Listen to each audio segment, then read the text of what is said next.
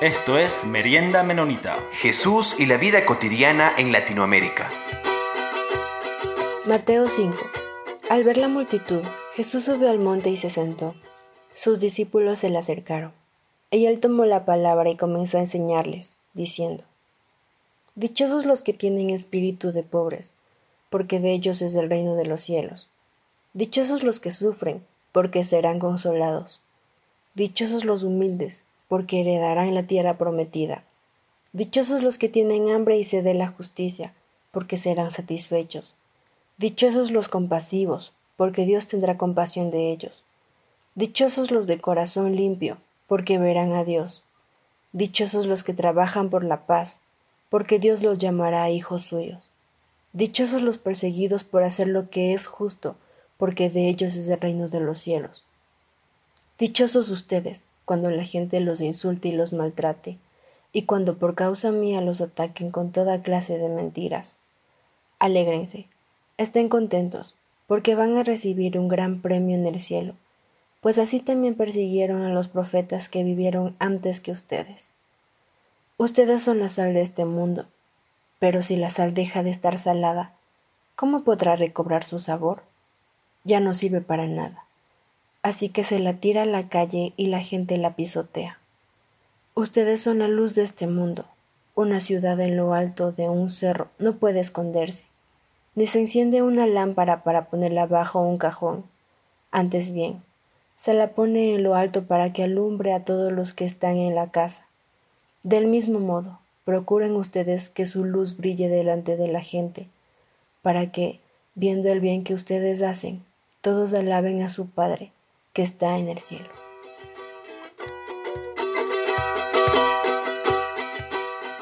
Hola con todos y todas, muy bienvenido a Merienda Menonita.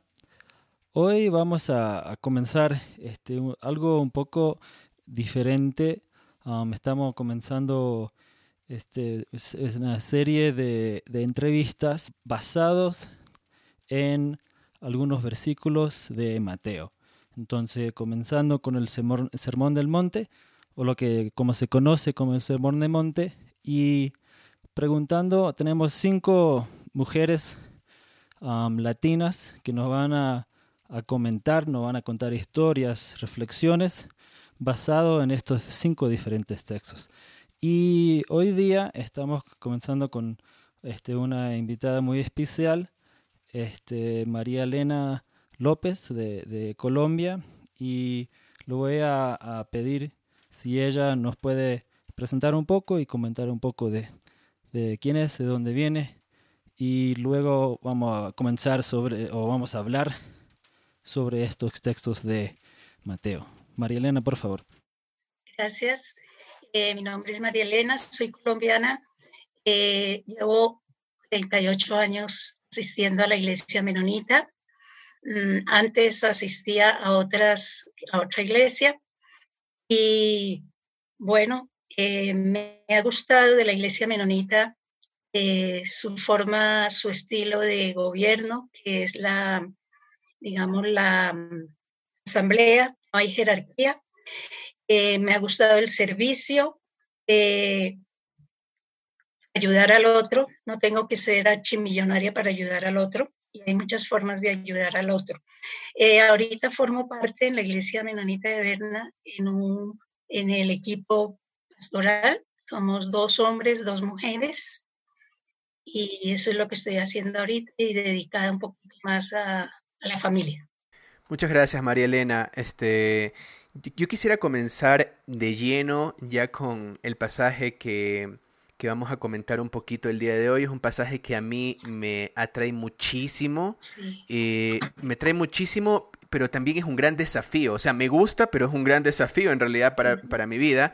Eh, vamos a comenzar primero con las bienaventuranzas y de ahí me surgieron algunas preguntas. Yo una vez escuché a un teólogo que decía que la ética cristiana tiene que ver más con cómo nosotros vemos que con el hacer. Y, y las bienaventuranzas eso lo que hace es nos nos enseña a ver y, tratar de imaginar un mundo diferente. Y, las bienaventuranzas no están en, digamos, en modo imperativo, no son órdenes, sino que están en modo indicativo.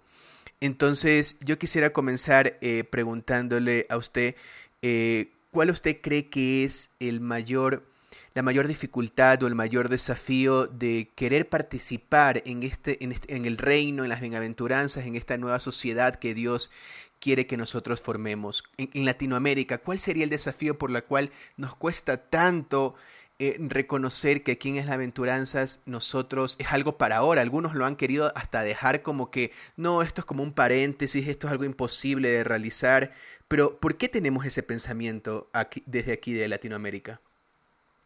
Bueno, algo interesante es que Jesús está empezando su ministerio y él allí nos dice, mire, el reino que yo vengo a establecer tiene estas normas más o menos, y era en contra de, no en contra, sino eh, nosotros eh, vivimos muchas mm, ataduras, todo esto. Entonces él, eh, lo menos, felices los pobres. Entonces, en nuestro contexto, pobres, ridículo que seamos felices, ¿cierto?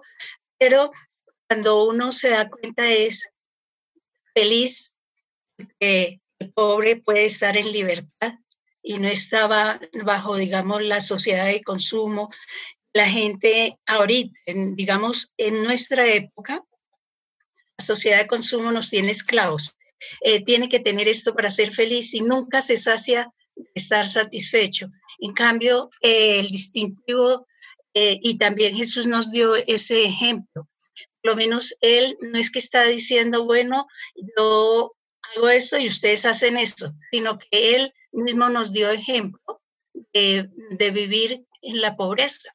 Y entonces eh, dice que fue envuelto en pañales, durmió en una sebrera cuando era bebé y no dice que no había lugar para ellos en la en el mesón. Entonces, eh, aquí Jesús algo interesante es que tuvo las pruebas o las tentaciones y él pudo decir no. Entonces, él puede tener como autoridad para decirnos sí se puede. Se puede decir no a este tipo de ofrecimientos que da el momento. Jesús no se preocupaba en cuidar su imagen ni su apariencia, él fue transparente en todo. ¿cierto? A él no le interesaba que le despreciaran porque nació en Nazaret, que esa sociedad estaba acostumbrada, y también ahora, de dónde es, cómo viste, y según eso valoramos a la persona. Pero Jesús eso no le preocupaba, él se mostraba eh, honesto, eh, transparente, y estas bienaventuranzas para que soltáramos más bien eh, cosas que nos atormentan, que nos hacen infelices, que no nos dejan como disfrutar la vida, ¿cierto?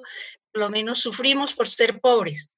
Pero cuando uno entiende esa verdadera libertad en Jesús, se toma un agua de panelita feliz o si hay caviar feliz, sí, no se amarga ni se compara con los otros, sino vive tranquilo, ¿cierto? Entonces, eh, creo que algo en cuanto a la pobreza en esta bienaventuranza es que nos manda tener manos abiertas para dar. Alguien dijo, mano cerrada es mano perdida. Entonces, eh, un ejemplo aquí rápido, la primera comunidad puso en práctica este compartir. Y me gusta cuando dice, no había ningún necesitado. Eso era lo que quería porque vimos en los países latinoamericanos mucha desigualdad, que unos acaparan. No es justo que tenga siete casas cuando otro vive en un rancho. Pero si todos hiciéramos, eh, cumpliéramos esta aventuranza de la pobreza, todos viviríamos bien. Y como le digo, la primera comunidad nos demostró que sí se puede. Entonces, eh, estamos atados en tener más, más y más. Y Jesús dio un ejemplo del rico, que duerme alma mía tranquila porque tengo todos los graneros, los mandé a ampliar, tengo todo, nunca pensó en el otro. ¿Qué pasó? Murió, nada se llevó. Entonces, esa libertad que da de compartir, no necesito ser rico, lo que yo tengo puedo dar y hay una felicidad, hay una satisfacción y hay libertad. Ese es el en la de los, mm, los pobres. Entonces, optar por la pobreza es optar por la libertad. No estoy apegada a nada. Si no tengo para usar el iPad 15 o yo no sé cuál ahora, feliz, uso el que tengo, uso el que tengo y estoy feliz. Eh, o sea, eso, lo que usted dijo me gusta. Es una invitación, no es una imposición. María Elena decide. Como Jesús cuando el diablo lo estaba tentando con el pan, con todas esas cosas, él decidió y dijo, no. Y ese, ese ejemplo a mí me gusta de todo es que Jesús nos dejó ejemplo. ¿Cierto? Y él sabe de lo que está hablando, porque a veces imponemos a los fariseos y los escribas, dice que ponían muchos, mm, muchos mandamientos que ni con un dedo los cumplían. En cambio, Jesús fue nuestro ejemplo. Bueno, es. A mí, cuando descubrí que cuando uno llega al Evangelio le dicen muchas cosas, todas extraterrestres, pero cuando yo entré a la iglesia menonita y empecé a ver esto de esa forma, me trajo libertad y un acercamiento a Jesús. Porque Jesús vino a enseñarnos aquí en la tierra desde abajo, no allá mandando voces raras, sino aquí vino y vivió. Entonces yo empecé a sentirme acompañada, eh, como, digamos, mm, no estoy sola. Él es, es mi camino, Él es mi senda y no me siento, como le digo yo, esclava, sino libertad. Y el amor es más bonito en libertad. E, este sí, María Elena, yo quería preguntarle una en específico que a usted le llame la atención o que tal vez sea eh, un gran desafío o una bienaventuranza que, con la que Dios le ha estado hablando durante este tiempo. Sí, me gusta bienaventurados los mansos, porque como latinoamericanos, eh, nosotros mm, no estamos contentos, tenemos muchas frustraciones, mucha rabia, mucha ira, mucha cólera. Y la mansedumbre es la medicina de esas cosas, ¿cierto? Eh, también no solamente los latinos somos violentos, sino que hay muchas mm, inconformidades, ¿cierto? ¿Por qué hay esas inconformidades? Por las desigualdades. En Colombia creo que es el país en Latinoamérica con más desigualdad, ¿cierto? Los que tienen muchísimo y los que no tienen nada. Entonces eso provoca eh, todos esos malestares, enojo, inconformidad, desesperanza. Pero Jesús dijo, eh, bienaventurados los mansos porque de ellos será el reino de los cielos. Y la mansedumbre es el antídoto a lo que he dicho antes, ¿cierto? Pero manso no quiere decir que soy tonto, bobo, que no puedo hablar, que no puedo decir no. El manso busca la paz y es pacífico, pero no quiere decir que es pasivo. Hay una gran diferencia en eso. No es debilidad la mansedumbre ni es pasiva. Yo no sé si en Ecuador dicen, pero aquí en Colombia dice, yo soy manso, pero no menso. sí, también acá. Ok, es, eh, la mansedumbre es tener carácter para hacer mis decisiones, para tomar decisiones, carácter para decir sí, no, eh, no me dejo llevar, como también otro refrán aquí, ovejas bobas por donde va una van todas, sino saber tener decisión, esa es la mansedumbre. Y Jesús dijo, venid a mí todos los que estéis cansados ¿De qué estamos cansados?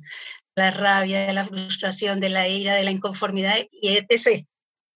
Pero cuando yo vengo a la mansedumbre, también viene la paciencia, viene eh, esa tranquilidad, esa realización, esa felicidad, porque ya sé quién soy yo, quién sigo, y eso me da liberación. Creo que las bienaventuranzas nos liberan. Por eso es una invitación, no una imposición. Creo que cada una de ellas nos liberan para vivir en ese reino que soñaba Jesús o que sueña Jesús. Y la mía, en cambio, es la que le sigue. Bienaventurados los que tienen hambre y sed de justicia, porque ellos serán saciados. Y aquí, como usted dice, mansos no es algo pasivo nada más, no, sino que en las, en las seis, en el versículo que sigue, ahí nos dice, bienaventurados los que tienen hambre y sed de justicia. Y para mí ha sido un gran desafío porque... Eh, es siempre salirnos de nuestra zona de confort, es siempre saber de que eh, podemos nosotros estar cómodos aquí, pero en realidad tenemos que tener esa hambre, esa sed, porque vivimos en un contexto con muchas injusticias, con muchas desigualdades, y no podemos simplemente hacernos los que no estamos viendo eso. Como cristianos estamos llamados a sensibilizarnos por, por aquellos que están siendo oprimidos. Eh, Peter, eh, ahora te pregunto a ti, ¿cuál es, cuál es una, que te, una bienaventuranza que te llame bastante la atención?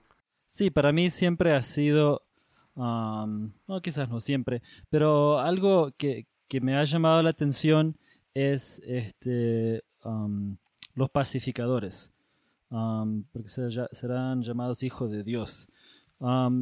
o los que, ah, creo que hay otra traducción que es el, los que aman la paz.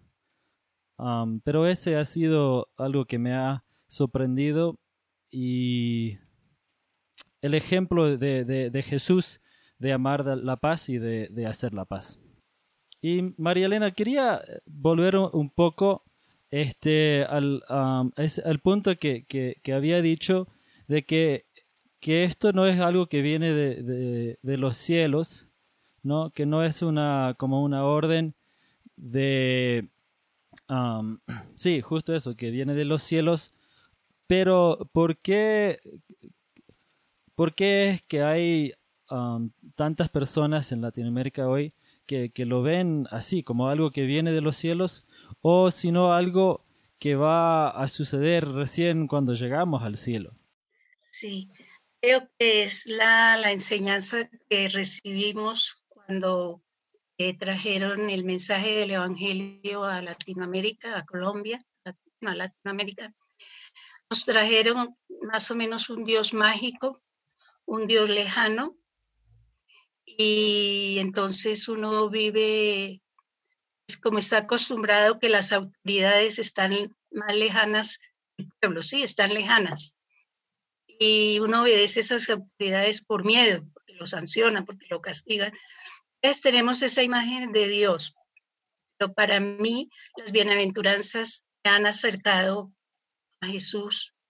Y pero lo, no, no sucedió. Yo llevo 50 años, empecé a caminar en, en el Evangelio y hace como unos 6, 7 años empecé a entender este camino, a entender que las bienaventuranzas es para liberarme y también he entendido que Jesús no quiere subyugarnos ni esclavizarnos, sino liberarnos de tantas cosas que traemos de nuestras familias, de nuestro contexto social, familiar, eh, religioso. Yo duré 10 años en otra iglesia, no era la menonita, pero cuando llegué a la menonita empecé a desaprender, a desaprender muchas cosas que uno no entendía no, no me han explicado por qué los pobres. Y yo venía de un contexto pobre y cuando leí eso dice, ¿qué le pasa a Jesús? Vengo de la pobreza y me dice que tengo que estar feliz. Entonces, ahora lo entiendo, es que cuando yo tengo mano abierta, soy feliz. Otra pregunta, este, quiero, y quiero que entonces pedir si podía reflexionar un poco sobre um, como usted como, como pastora este, liderando una iglesia y de repente reflexionar un poco sobre en el resto del texto que, de Mateo que, hemos, que estamos compartiendo, hay un punto sobre Jesús y la ley y Jesús y la ira. bueno, esos son de subtítulos que tengo aquí en mi Biblia, pero de repente podría comentar algo relevante a su rol como pastora o algo que tiene que ver con su, su comunidad de fe ahí en Colombia relacionado de repente a esos textos. Um, eh, o inclusive también um, de Mateo 14, o perdón, 5.14 que también estábamos compartiendo de la luz del mundo o algo así. Bueno, pues mm, a mí en mi labor pastoral me ha ayudado mucho. Eh, bueno, usted me pregunta sobre la ira y, cómo manejarla. Yo creo que hay momentos en que uno siente genio ira por situaciones, pero entonces viene la mansedumbre, viene la templanza, lo ayudan a uno a, a decir las cosas, pero no, bueno, algo cultural es nosotros solucionamos los problemas, los dejamos pasar, pasar, y luego decimos, esta es la gota que dañó la, que llenó la copa. Reaccionamos con violencia, ¿cierto? Pero eh, lo menos, eh, digo, la mansedumbre, la templanza nos ayuda a contar hasta 10, tomar agüita y luego hablar la situación. Jesús también dicen que él estuvo pues, cuando eh, ponen de ejemplo que él se enojó con los de los vendedores fuera del templo, pero es que allí, eh, digamos, habían permitido esa mercadería y tenían que pagar impuesto a los sacerdotes. Entonces, eh, él demostró pues, que eso no le gustaba, que no estaba bien, porque los sacerdotes, los escribas eran cómplices y se había perdido como el sentido de, de qué es el templo. También puede ser que en otra ocasión, no recuerdo, pero sí la gente se separa mucho ahí que Jesús estaba enojado. No sé qué más decir ahí acerca de eso ustedes me ayudan. Pero de repente podría también reflexionar en, el, en, el, otro punto de, de la, de la mm, en 5.14 que habla del, de, la, de la sal, de ser sal y luz, ¿no? Así, ah, la sal. Bueno, mm, Jesús dice en, todos los evangelios, en los tres sinóticos, que la sal actúa pero no se ve, ¿cierto? Le da sabor a la comida pero no se ve. Entonces, eh, Jesús eh, dice que nosotros somos la sal y es que con paciencia tenemos que ir y sazonar en nuestro entorno. ¿sí? Hacer obras eh, no, no, ¿cómo le digo? Mm, tratar de darle sazón a ese ambiente. Y Jesús dice también que, mm, que la sal, bueno, no Jesús, sino la sal son granitos diminutos. Y, y van varios, digamos, estos granitos diminutos juntos dan sabor. No es un grano, es, en ejemplo, es una comunidad. ¿Cierto? La sal muestra la comunidad y que somos chiquititos, pero somos los que le ponemos el sabor a esa comida, a esto. Algo es que Jesús dijo que si la sal pierde su sabor, será hollada, será pateada. Y estaba leyendo que cuando la sal eh, se daña, la usan es para, la usaban para darle en el camino y servía para, digamos, como carretera, ¿cierto? Que dice que será hollada, no sirve para nada. Entonces, eh, la sal, como la levadura, actúa sin que nadie la vea. ¿Sí? Y, una comida puede tener todos los condimentos, pero si falta la sal, no, no le hallamos eh, sabor bueno a la sal. Entonces, eso es lo que puedo comentar, que son granitos representando la comunidad y la iglesia es la que sazona el entorno. Gracias, María Elena. Y para ir cerrando, yo quisiera preguntarle, ¿puede ser algo, una reflexión, si desea más personal, tal vez, tal vez en su trabajo pastoral? ¿Cómo, cualquier parte de este pasaje, hemos visto lo de la sal, lo de la luz del mundo, este, las bienaventuranzas. ¿Cómo le habla usted, tal vez personalmente, tal vez en su trabajo pastoral, eh, como mujer latinoamericana? Bueno, pues cuando yo estaba pastoreando, sentía muy, mucho rechazo de, de, los hombres. eh, los retiros, no con la iglesia menonita, pero en los retiros decían, ¿usted qué hace aquí? ¿Por qué no viene su esposo? Y yo decía, porque yo soy la que estoy pastoreando. En otra ocasión eh, me decía un hermano también, se predica muy bien, pero es que las mujeres no pueden ser pastoras.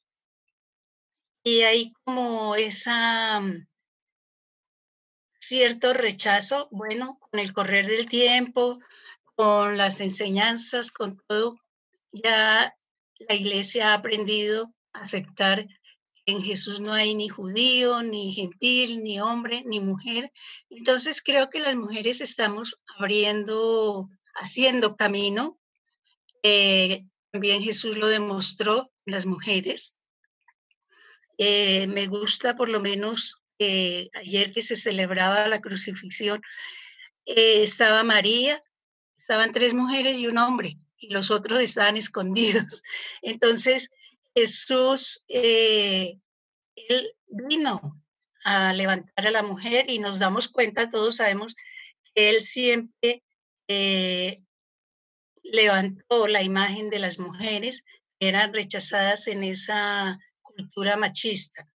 Entonces, también he aprendido a, bueno, eh, justamente ahorita voy a contar una infidencia. En nuestra iglesia estamos buscando pastor, pero la mayoría de miembros dicen un pastor, no dicen una pastora. Entonces sí hay como cierta, cierta como incomodidad que una mujer, creo que traemos la tradición de años, de años de un cura y lo cambiamos por un pastor. Claro, y qué interesante porque e, eso es las escrituras, eh, eso es hacer teología en nuestro contexto, es ver cómo el pasaje nos habla y yo tal vez no, no hubiera podido hacer eh, esa relación que esto está haciendo porque tal vez a mí el pasaje me habló de diferente manera y eso es un poco lo que nosotros que estamos queriendo hacer eh, desde ahora en los programas en adelante, vamos a seguir leyendo Mateo y vamos a estar conversando con diferentes personas dentro de la del cristianismo, mujeres latinoamericanas y cómo este pasaje les ha hablado a ella. Creo que este ejercicio, así como lo hicimos ahora con María Elena, puede ser bastante interesante. Eh, yo quiero agradecerle, María Elena, por tomarse el tiempo de hablar con nosotros. Gracias por sus reflexiones, gracias por su ministerio. Esperamos tenerla de vuelta más adelante aquí en el programa para poder seguir conversando con usted. Bueno, muchas gracias por la invitación. Y les quiero recordar a nuestros oyentes que nos pueden escribir si tienen alguna pregunta, si les llamó la atención alguna entrevista, eh, si quieren que reflexionemos eh, sobre algún tema, nos pueden escribir, también nos pueden seguir en nuestra página en Instagram. Eh, sería para nosotros de mucho ánimo y sería muy interesante ponernos en contacto con ustedes. Peter. Muchas gracias, María Elena, por, por compartir con nosotros. Este, como dijo Jonathan, ha sido, es un, es un reto este, escuchar esas diferentes voces um, de, de, y entonces, sí, a través de, de estos um, diferentes programas que vamos a tener, creo que va a ser muy enriquecedor para, para nuestros oyentes tener esas diferentes perspectivas y voces sobre estos textos de, de Mateo. Y entonces, uh, sí, por favor, eh, pueden suscribir al, al podcast en, en, los podcasts de, de, Apple o en otros lugares donde pueden suscribir. De igual manera, en Instagram siempre estamos avisando cuando va a salir un episodio nuevo. Y gracias por, uh, por comentar. También ahí en, en Apple Podcast pueden hacer un comentario. Entonces, gracias de nuevo, María Elena. Bueno, con gusto. También muchas gracias a Sara Aguagallo por compartir el versículo de Mateo. Bendiciones a todos y a todas. Hasta luego. Nos vemos pronto. Esto fue Merienda Menonita. Siempre estamos atentos a sus opiniones y preguntas y nos pueden escribir al info arroba meriendamenonita.com.